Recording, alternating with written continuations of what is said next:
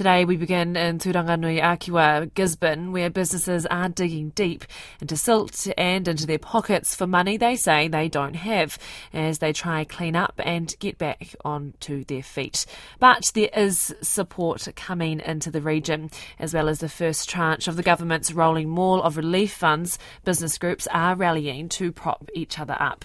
Our reporter Amy Williams joins us now. Kia ora, Amy. Now you've been meeting with local businesses. What have they been telling you?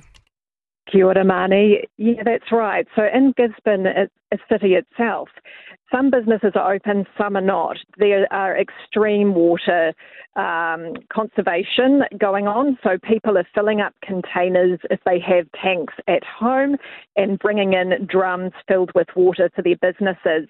There's, there's at least one hairdresser that's doing that. They hairdressers cannot wash people's hair with the town supply.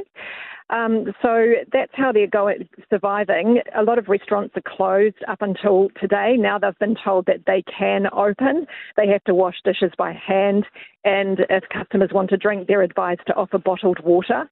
Um, I visited a business hub set up in the city today, um, and its coordinator, Rena Kohiri, said they've had close to 300 business owners pop in for support, many really struggling. She said many have ended up t- in tears on her shoulder, just almost ready to give it in. She's saying to them, support is coming. Um, a website is being set up for local businesses to register and show whether they are open so that residents know they can go to those businesses, cafes, and support them. But Rena says support can't come soon enough. And the latest civil defence update, anything new there, Amy?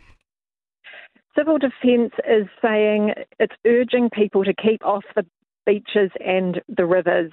It says that the silt uh, that has been washed up in the flooding is contaminated. It's not safe to swim. Also, there is a lot of slash at the beaches. Some in some places it's head high. It's not safe to go to the beaches and climb on or try to remove the slash. So they're urging people to stay away. And there have been a few reports of gastro there, Amy. So there's is, is there fears of sickness as well? Yes, yeah, so in Gisborne itself, there have been confirmed less than a dozen cases of gastro. Uh, rumours are circulating that it's much what more widespread, but health officials I've spoken to here say they're not aware of any large numbers of gastro. They say they do expect there to be cases given the situation in terms of food. If food has thawed out in your freezer, don't eat it. If it's still frozen, it's safe wash your hands in terms of COVID, they expect it will be circulating. The main thing is if you have a respiratory illness is to avoid others if possible and test.